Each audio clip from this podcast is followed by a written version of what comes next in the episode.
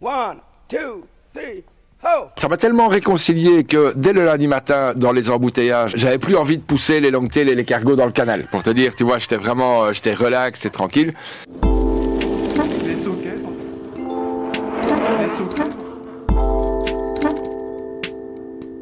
Les Et oui, c'est les sockets en titane, l'émission dédiée au vélo. Merci à vous d'être à l'écoute. Bonjour Katia. Salut Clément. Euh, J'espère que tu vas bien. Et à côté d'elle, nous avons déjà en studio et Déchaîné, c'est bien, c'est un collectif féministe et indépendant qui lutte depuis déjà euh, deux ans pour l'usage du vélo comme outil d'émancipation et de lutte collective et aussi contre les logiques de domination et la violence quotidienne subies par les femmes dans l'espace public. Ça change de l'émission du mois dernier avec que des hommes. Hein. Bravo Clément. et bravo voilà que je la ramène, quoi. Et voilà que je la. Pascal et sa chronique caustique humoristique. On a aussi une euh, interview préenregistrée de Clément, le créateur de cargobiketrade.com, un site web qui vous aide dans la vente de vélos cargo ou l'achat. Pascal, tu as le mérite et l'honneur de commencer cette émission. Vous avez regardé Paris-Roubaix? Oui, Ah. bah évidemment. Lequel Le dernier, Paris-Roubaix. Non, mais- dire, femme le ou samedi homme ou le dimanche Le dimanche. ah, ah non, j'ai regardé que le samedi. Ouais, moi, j'ai pas regardé le samedi, j'ai regardé que le dimanche.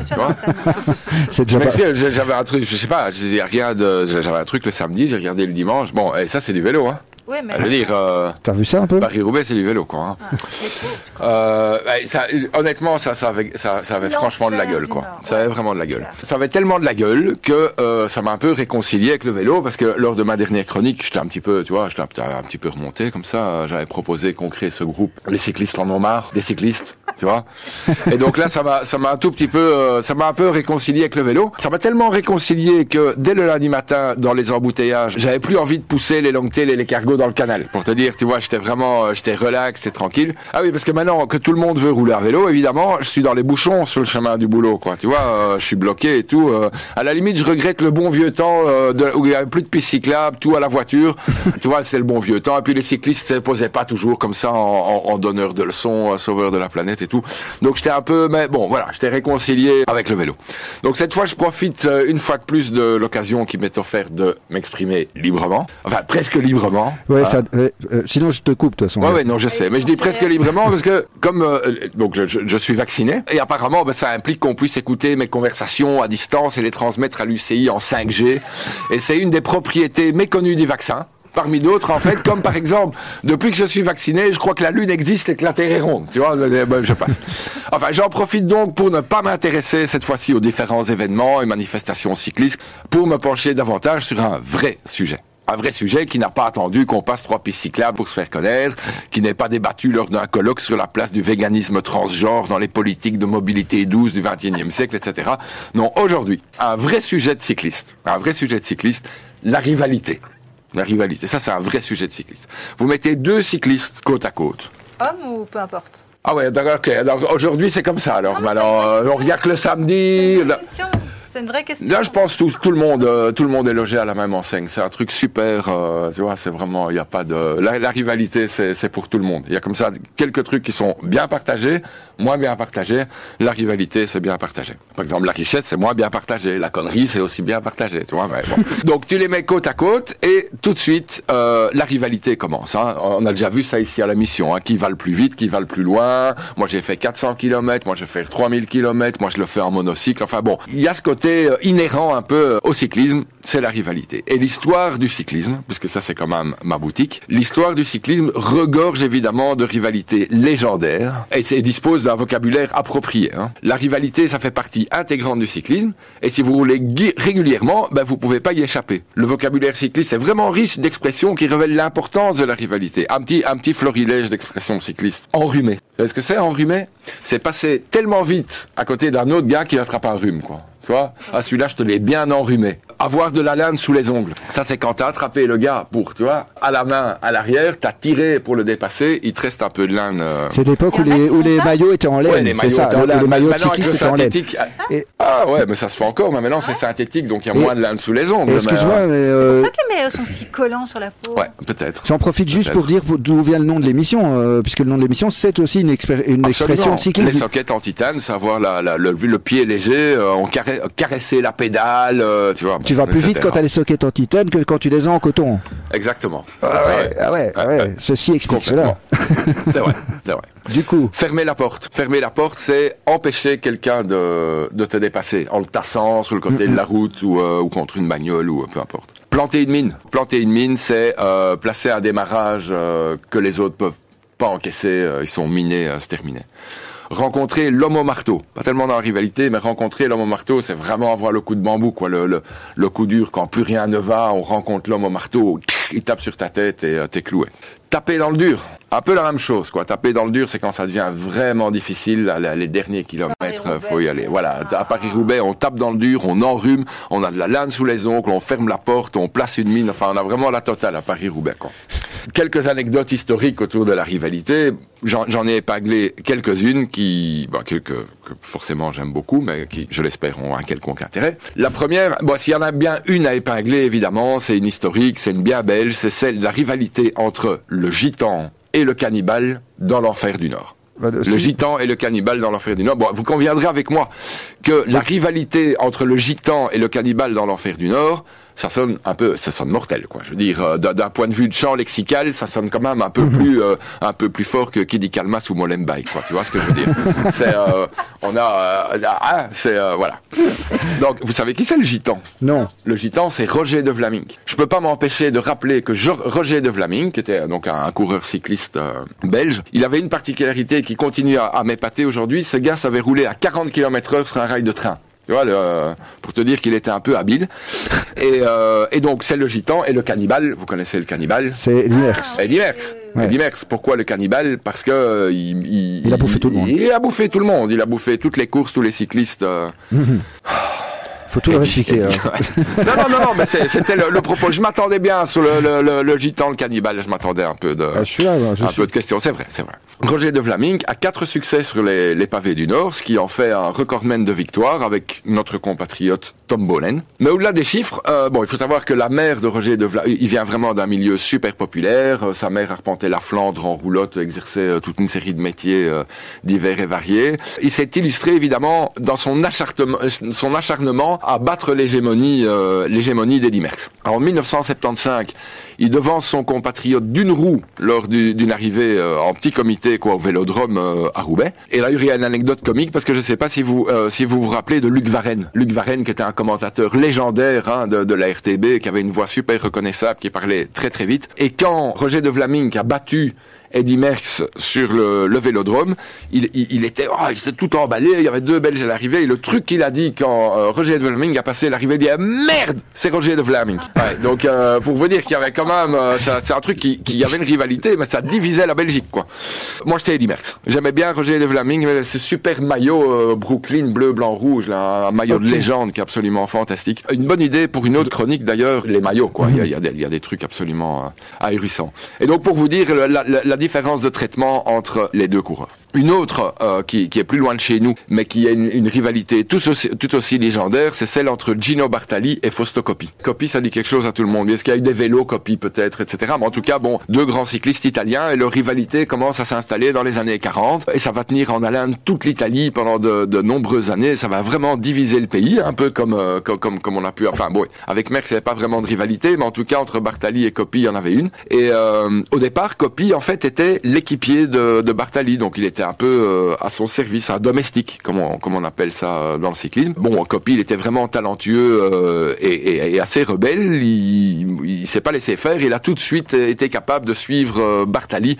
Et alors, il y avait une opposition parce qu'autant euh, Coppi était très talentueux, un peu arrogant et un peu rebelle, et, Bartali était un type plutôt besogneux, renfermé, très très pieux. Et donc, ça, ça c'est vraiment quelque chose qui a divisé euh, l'Italie. Quand même savoir qu'à deux, ils gagnent 12 grands tours. Et ils se sont retrouvés quatre fois à deux sur le même podium à l'arrivée du tour. Finalement, bon, Coppi a su prendre la mesure de Bartali au fil des années, euh, et, et notamment avec des victoires mémorables sur le, le Giro. Il a fait le doublé en 1949, tout le monde s'en rappelle. Euh, pendant pratiquement euh, 15 ans, en pratiquement, pratiquement 15 ans entre 1940 et 1954, ils se sont dépassés, surpassés l'un l'autre, euh, etc. Et alors, ce qui est, ce qui est amusant et un peu touchant, c'est qu'aujourd'hui, il y a donc cette grande rivalité. Et euh, aujourd'hui, il y a une course euh, internationale qui s'appelle la Semaine Copier Bartali. Après des années et des années, ils se retrouvent euh, quelque part réunis autour de cette course. J'en ai épinglé une troisième. Là, peut-être tout le monde va quand même un peu euh, la connaître. Celle-là, c'est euh, Euh, tu parles à des bobos euh, qui regardent pas euh, les cours cyclistes. Hein. Euh, Rappelle-toi quand même. Ouais, mais enfin, bon, il faut, faut rester, faut, re- faut rester sérieux, quoi. Tu vois, je veux dire, euh, ok, mais ça, c'est aussi le vélo, quoi. Tu vois. Ben euh, oui, ben évidemment, c'est pour ça que je t'invite. Et, là. euh, et donc j'en- ai une, mais je la, je la garde parce que en fait, euh, ce qu'on est en train de voir là maintenant, si vous avez un peu suivi justement euh, Paris-Roubaix, euh, et, et je te trouve un peu injuste, Cathy, parce que la dernière fois que je suis venu, j'ai vraiment tartiné Cathy. sur le. euh, Cathy, mais on est où euh, ici C'est l'histoire de ma vie, Clément. Ah, pardon. Je sais pas pourquoi tout le monde m'enlève ce A. Katia, C'est pas compliqué. Katia. Je n'ai Désolé. jamais enlevé ton autant, A, hein. Autant pour moi, autant pour moi. Je te rends ton A, Katia. Et on, on- on- on sent bien qu'il y a, il y a peut-être une nouvelle rivalité qui est en train de s'installer entre deux coureurs jeunes, extrêmement talentueux et dont on s'attend dans les années à venir, qui nous proposent des, des- des- des courses enragées, euh, déchaînées, puisque euh, je parle de Wout van Aert et Mathieu van der Poel, qui sont vraiment les, les- les- deux grandes stars montantes euh, du cyclisme, et on sent bien qu'il y a une rivalité Et il y a le gamin là qui a gagné. Enfin, Evenepoel, ouais, mais il a- il a- il a- est arrivé deuxième à, justement à Paris-Roubaix et dont personne n'avait jamais entendu parler, je pense. Non? Ouais, moi j'en avais déjà beaucoup entendu parler, hein, mais Enfin bref, c'est un, un petit nouveau. Enfin moi j'avais j'avais jamais entendu parler ce. mais en tout cas donc euh, ça, ça il y a peut-être une nouvelle rivalité euh, qui s'installe et puis il y en a, y en a encore d'autres. Il y a Evenepoel, Bernal, il y a, y a plein de jeunes coureurs qui ont l'air d'avoir ce profil un peu enragé, euh, qui veulent y aller, qui veulent de la castagne et euh, qui vont nous écrire des, des- des belles pages de, de rivalité. Mais il y en a, il y en a une, euh, il y en a une et ça sera ma dernière et, je l'ai gardée pour la fin parce que elle, se termine vraiment sur un, une petite anecdote euh, vraiment touchante quoi. Euh, c'est la rivalité entre Poulidor et Alors tout le monde connaît peut-être Raymond Poulidor, l'éternel deuxième, Mhm. hein, qui était toujours, euh, qui, qui, enfin, qui, qui a malheureusement pour lui vécu les années Merckx. Il n'y avait pas beaucoup de place pour gagner des courses quand Merckx était là, mais lui c'est vraiment, il a collectionné les deuxièmes places. C'était l'éternel deuxième. C'est d'ailleurs amusant. C'est le grand-père de Mathieu Van Der Poel. Ah bon? Raymond Poulidor. C'est pas vrai. Ouais, ouais, absolument. Poulidor est mort, je pense, en, en pas très 2020, longtemps, euh, ouais, par son âme. Tout opposait vraiment les, les deux coureurs, une fois de plus. C'est intéressant, quand c'est des rivalités, il y a souvent comme ça deux styles qui s'opposent. Hein. Par exemple, Bartali, Copy, euh, le rebelle, le pieux, Poulidor et Anquetil. Anquetil, c'est vraiment le gars classieux, quoi, euh, taillé au couteau, très élégant, euh, caractère de putois, euh, très ambitieux, qui lance des défis insensés. Et Poulidor, lui, il vient du Limousin, c'est un fils d'agriculteur, vraiment modeste, très accessible, économe, qui compte. C'est vraiment la, la sagesse terrienne euh, Paysanne. de paysanne, Ouais. c'est ça, de, de, de l'agriculture. Donc tous les opposaient déjà au niveau du profil. On en vient à se demander si finalement Poulidor n'a pas souffert d'une espèce de complexe d'infériorité, autant vis-à-vis d'Anquetil que, et, et, et puis de Merckx, parce qu'il avait vraiment admiré, c'est c'est- c'est pratiquement Anquetil qui a amené euh, Poulidor à la compétition. Donc il a toujours, toujours, toujours euh, fait deuxième. Au décès d'Anquetil, en 1987, Bon, ils étaient devenus très amis. euh, ils étaient devenus vraiment très très amis par la suite. Euh, la légende veut que euh, sur son lit de mort, Anquetil a demandé qu'on appelle Poulidor au téléphone et lui a dit Raymond, sur ce coup, tu vas encore faire deuxième. et, euh, et je, voilà, je trouvais ça euh, vraiment touchant euh, comme anecdote. Donc voilà un petit aperçu de, de, de, de rivalité euh, légendaire dans le, dans le cyclisme. Et donc pour ma prochaine chronique, probablement le, le cyclisme est le prêt-à-porter ou euh, quelque chose comme ça. Parce qu'on a déjà fait, pour euh, ceux qui, qui s'en rappellent, on a déjà quand même couvert l'épilation. Mais- Gros débat, gros débat hein, Mmh. sur, euh, sur l'épilation. Mais en tout cas, voilà. merci de beaucoup. m'avoir écouté. Et euh, à la, Au mois prochain, Pascal. Je vais vous diffuser l'interview que j'ai eue avec euh, Clément, euh, qui est le créateur de ce site internet qui vous permet de vendre des euh, vélos cargo ou alors de trouver toute une série d'infos et renseignements sur les accessoires, sur les, bons petits conseils qu'il peut être intéressant de savoir quand on en a besoin.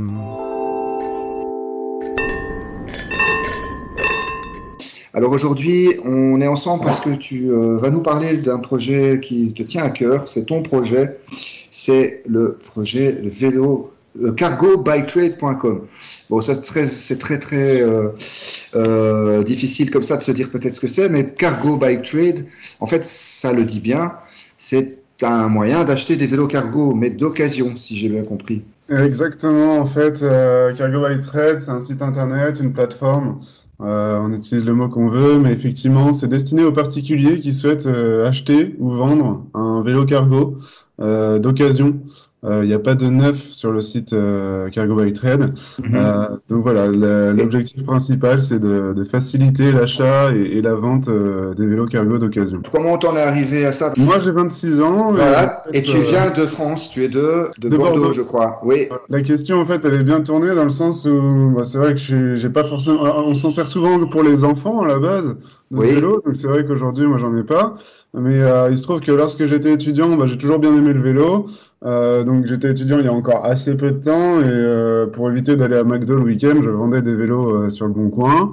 Et j'habite un quartier assez familial de Bordeaux où je, je croisais souvent ce type de vélo. Je me suis dit pourquoi pas essayer d'en vendre à mon tour. C'est de là que, que la recherche de vélo cargo a commencé, à savoir, euh, bah, il y en avait plusieurs modèles, je connaissais pas du tout. Et en allant sur le bon coin, euh, j'ai vu que bah, c'était relayé vraiment au dernier rang euh, des vélos, dans autre vélo, quelque chose comme ça. Pareil, quand j'étais sur Troc Vélo, euh, impossible de mettre des filtres en termes de chargement, de longueur du vélo, ce genre de choses. Donc j'ai dû chercher beaucoup d'infos à droite à gauche sur Internet. Ça s'est avéré assez chronophage et de là l'idée est venue de simplement regrouper des annonces, des informations techniques, des accessoires, enfin la plateforme en fait. Oui, parce que c'est pas juste euh, un site avec des petites annonces euh, que tu proposes. Il y a, il y a aussi euh, des conseils sur comment bien choisir son vélo cargo, sur euh, tout ce qu'il faudrait savoir autour de l'entretien, le transport, enfin le, le stockage d'un vélo cargo, l'assurance. Il y a plusieurs choses avec euh, ton site. Hein. On n'est pas uniquement dans, dans un site comme Le Bon Coin qui se contente de mettre en relation des vendeurs et des acheteurs. C'est ça, donc euh, de manière plus secondaire, à côté des annonces, hein, euh, pour euh, aider les gens une fois de plus, Oui. euh, je rédige des, comment dire, des articles euh, dans le sens, par exemple, actuellement, bon, là c'est la fin de l'été, mais durant tout l'été, j'ai vu beaucoup de messages à droite à gauche demandant euh, comment transporter mon vélo cargo en vacances. Bah, c'est Mhm. vrai que vu la taille du vélo, le poids, etc., c'est assez fastidieux. Donc là, j'ai donné tous les porte-vélos qui étaient compatibles. Euh, c'est un exemple d'article que je rédige. Au-delà de, l'aspect financier, euh, de ce premier moyen que tu avais de gagner un peu d'argent de poche en achetant des vélos d'occasion, en les revendant euh, un peu plus cher après les avoir un petit peu euh, rénovés, j'ai entre- entretenu.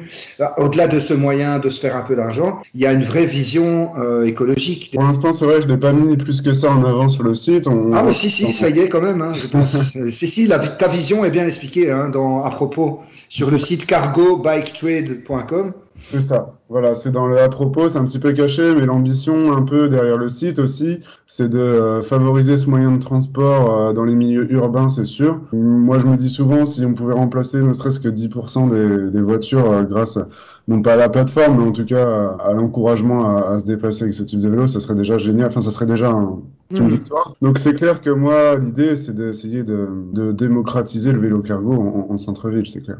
Oui, parce que tu fais un petit comparatif sur le site qui dit qu'un vélo cargo triporteur qui possède une caisse de 500 litres émet 85% de CO2 en moins qu'un véhicule thermique de la même capacité. Ça, c'est une source euh, hein, officielle qui le dit. Ah.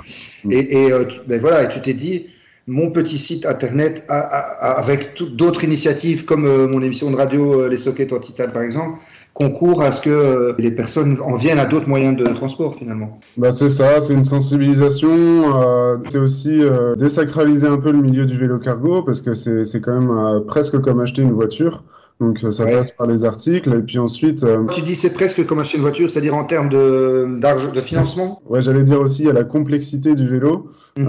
Euh, ça peut paraître un peu effrayant euh, de, de se demander à quel poids, enfin effrayant dans le sens euh, être sûr du bon achat avec euh, la charge utile du vélo, la longueur, est-ce qu'il va rentrer dans mon garage, Euh, est-ce que c'est un vélo qui demande beaucoup d'entretien ou pas, est-ce qu'il est vraiment destiné euh, à mon usage quotidien ou, ou pas du tout. Enfin, c'est quand même un, un budget, donc euh, C'est donc sur ce site que les gens peuvent déjà avoir Voilà. plein de conseils pour euh, pour pas se planter dans l'achat et en même temps être sensibilisés puisque c'était ton but avant a- avant de penser euh, t'enrichir avec une plateforme. Tu pensais surtout sensibiliser, je crois. Comme tu dis, euh, moi, euh, l'objectif euh, monétaire, il est pas là pour le moment. Euh, ça fait six mois que, plus de six mois que le site est en ligne et je Mhm. fais tout ça pour, euh, euh, comme Bien toi, sûr. un petit peu pour la, non pas pour la gloire, mais pour euh, l'amour de, de ce type de moyen de transport et ce qui peut, Mhm. ce qui peut engendrer derrière. euh, à savoir un meilleur, une meilleure qualité de vie pour tout le monde. euh, enfin, ça, ça paraît faire sens. Mon ambition n'est pas forcément d'être rentable tout de suite. C'est vrai, ça sera à, à moyen terme, long terme, c'est clair qu'il le faudra. Mais pour le moment, je souhaite impulser un mouvement. C'est tout ce qu'on te souhaite. C'est pourquoi euh, on invite bah, les auditrices et auditeurs à aller faire un tour sur ton site. hein. Donc c'est www.cargobiketrade.com. Voilà. D'ailleurs, euh, je- si je peux me permettre, je suis très heureux de passer sur l'émission pour euh, donner un peu d'écho au projet. Savoir, il y a encore plein de choses à faire sur le site, euh, notamment, euh, par exemple, une, une marketplace avec des accessoires compatibles avec ce genre de vélo. Ensuite, proposer aussi peut-être de la location pour ceux qui ont déjà un vélo cargo mais qui s'en servent pas tout le temps, pour voilà aider, enfin ceux qui ne peuvent pas en acheter tout de suite. Donc n'hésitez pas à me solliciter si vous avez des compétences techniques en web, voire même au-delà de ça, la communication, tout ça, tout est bienvenu. Je cherche des, des, des associés, disons. Dans les sockets en titane, on a déjà parlé de euh, Monkey Donkey. Ce sont des vélos cargo partagés. Voilà. Je ne sais pas si le concept te parle, mais donc ce, ce sont des vélos cargo partagés euh, qui sont en location. Donc c'est une idée aussi qui, qui pourrait apparaître sur ton site finalement. Mais ici, toi, ton site propose des annonces qui sont dans tout ce qui est euh, francophone alors. Bah, dans tout ce qui est francophone, mais au-delà, j'ai déjà vu des annonces passer euh, aux Pays-Bas. Euh, Mhm. Bon, c'est vrai que pour l'instant, ça reste essentiellement en France. Euh, je connais bien, enfin, je connais bien. J'ai vu passer le concept Monkey Donkey. Euh, je suis vraiment content qu'il y ait ce genre d'initiative. Euh, pareil, euh, il y en a dans le même type, au- pardon, en Allemagne. Il y a Avocargo qui s'est lancé là depuis quelques mois. Euh, donc c'est clair que là, bon, c'est des entreprises privées, mais là, là, moi, je parlais éventuellement de le faire entre particuliers pour ceux qui ont déjà leur vélo cargo. Mais dans tous les cas, toutes les initiatives se complètent, donc c'est une bonne chose. Pour l'instant, c'est destiné à la francophonie parce que le site est en français, mais j'aspire par exemple une autre tâche, à une version anglaise du site, espagnole, etc., pour s'ouvrir un petit peu sur l'extérieur. Les longtail hein, euh, sont acceptés sur ton site comme des vélos cargo? Avec grand plaisir. euh, Ça, je vois, je vois qu'il y en a, donc ça va. C'est pas uniquement. Euh, f- il faut pas euh, un- une benne, euh, enfin une benne. Euh, comment on appelle ça si, si, une caisse à l'avant. Une euh, caisse à l'avant. Mais en tout cas, les longtails sont considérés comme vélos presque utilitaires, si on Ah, ben, moi, pour moi, ça rentre dans les vélos cargo. D'accord. Euh, après, c'est vrai que des fois, il y a, comment dire, des subtilités euh, sur certains vélos. Je, parfois, j'ai du mal à savoir s'il s'agit réellement d'un cargo ou pas. Il n'y a pas Mhm. de, de définition officielle. On retrouve souvent des, des fiches synthétiques avec chaque type de vélo, etc. Cargo ou pas, mais bon, euh, tout le monde est bienvenu. C'est clair que je vais modérer certaines annonces parce que je me spécialise sur, sur ce Ouais. segment. Et est-ce que tu sais si entre-temps, euh, des sites comme Le Bon Coin ont rajouté le filtre vélo cargo entre-temps? Ou justement, tu pallies encore vraiment à une lacune euh, et tu facilites la recherche pour quelqu'un qui aimerait acheter d'occasion un vélo cargo C'est vrai que pour le moment, j'ai pas vu d'évolution sur les sites assez connus, style Le Bon Coin, Vélo, etc. Il y a d'autres sites qui se lancent un peu plus récents, qui là euh, prennent ça en compte, par exemple. Bon, pour le moment, pas d'évolution. On verra sur l'année 2022 quand le vent continuera de tourner pour le vélo cargo, mais euh, Ouais. je reste euh, le seul qui le considère un peu euh, à sa à sa hauteur entre guillemets, si je puis dire. Non, en tout cas, bravo hein, pour cette initiative. Euh, Toute initiative qui plébiscite euh, le vélo en ville est, louable et euh, la tienne l'est certainement. Donc, je renvoie bah, les et auditeurs vers Cargo Bike Trade. Mais c'est vélocargo.org. Si on tape ça, ça marche aussi ou pas?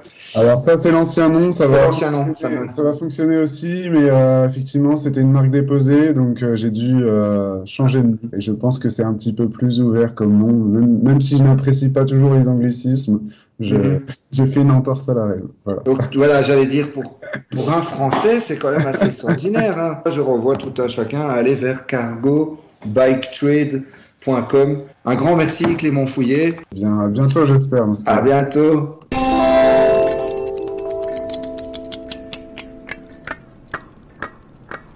Katia, la nomade sédentaire que vous retrouvez sur les réseaux sociaux, sur Twitter surtout, tu as euh, un passage à nous lire.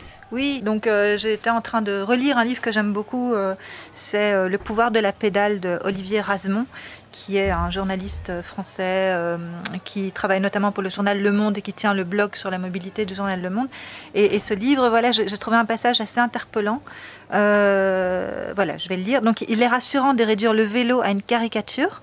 Donc, ça parle en gros de pourquoi est-ce qu'il y a tant de rivalité, euh, pas dans les courses cyclistes comme en parlait euh, Pascal, euh, mais euh, sur la route en fait, de partage de la route entre automobilistes et cyclistes éventuellement. Et, euh, et j'ai beaucoup aimé ce passage. Donc, il est rassurant de réduire le vélo à une caricature, moyen de transport du pauvre, loisir du dimanche, talisman écologique ou portefeuille de bobo. La plupart de ces clichés, qui s'appuient sur quelques éléments tangibles, réussissent à concentrer en un seul objet de nombreux fantasmes. Le vélo est à la fois un outil transparent, mais qui suscite des comportements sournois, une source de détente et un facteur de tension. Le cycliste est considéré alternativement comme lent et rapide, riche et pauvre, individualiste mais de gauche, profondément égoïste et naturellement altruiste, humble et arrogant. C'est vrai, hein On peut tous en témoigner. Ce kaléidoscope s'explique en partie par la concurrence que représente la bicyclette pour les modes motorisés. Selon le psychologue britannique Tom Stafford, et c'est là que ça devient intéressant, c'est de faire parler un psychologue en fait. Donc selon ce psychologue, conduire est une activité morale. La route a ses règles, à la fois légales et informelles. Il y a les bons et les mauvais conducteurs. La conduite, au fond, ressemble beaucoup à la vie sociale. Et le cycliste, en passant devant tout le monde, sans véritablement gêner personne, offense cet ordre moral. Le vélo apparaît comme un franc-tireur. Il brise les idées reçues, casse les codes, appelle des raisonnements contre-intuitifs, souligne les contrastes. On l'aime ou on ne l'aime pas. Voire c'est fréquent, on l'aime à certains moments, dans certains lieux, mais pas ailleurs. On voudrait tour à tour l'embrasser et l'étrangler. Ces caricatures, au fond, révèlent une certaine jalousie. Le cycliste est rapide, dépense peu d'argent pour se déplacer, il entretient son corps. Il ne donne pas toujours des leçons de morale, il est une leçon de morale.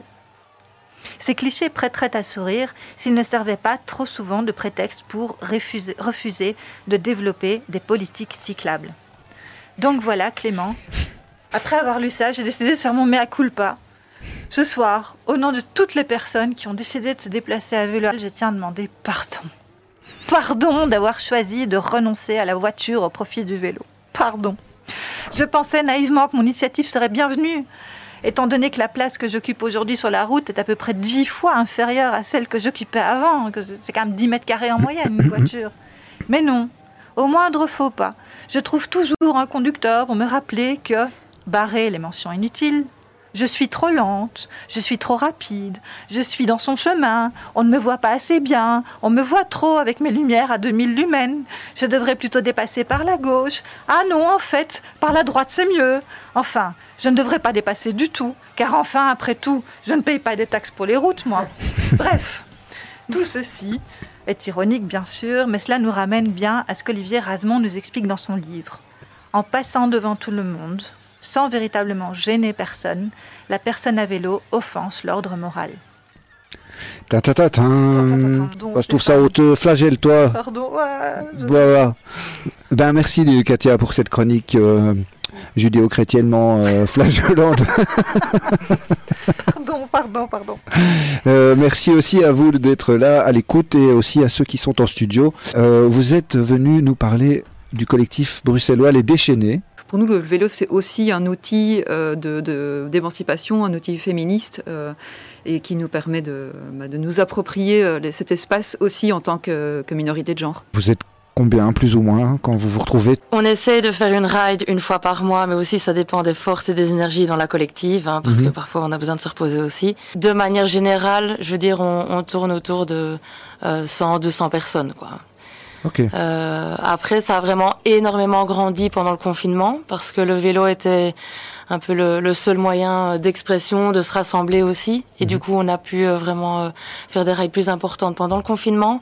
Avant le confinement, on était plutôt sur des euh, ouais, une cinquantaine de personnes, quoi, par là. On peut euh, retrouver euh, toutes les infos euh, sur euh, la page Facebook des Déchaînés, hein, je crois. Donc, euh, Mhm. déchaîné et .es. Euh, on a également un blog, une adresse mail qui peut être intéressante si jamais vous avez euh, envie euh, ou besoin de savoir des choses particulières. Nous envoyer un mail, ça fonctionne toujours bien. Donc c'est déchaîné au milieu es arobase riseup.net. Peut-être que si vous avez envie de voir euh, à quoi ça ressemble les rides, on peut aussi vous conseiller de regarder le documentaire d'Elisa VDK qui a réalisé Les Nouvelles Guerrières. C'est un super beau euh, travail documentaire. euh, Allez, un grand merci à vous d'avoir été à l'écoute. Vous nous retrouvez sur YouTube, notre page, évidemment, si vous avez raté l'émission, aussi sur les podcasts, hein, Spotify et tout. Ciao, Ciao, ciao. bon week-end à vous tous. Bisous. Au revoir.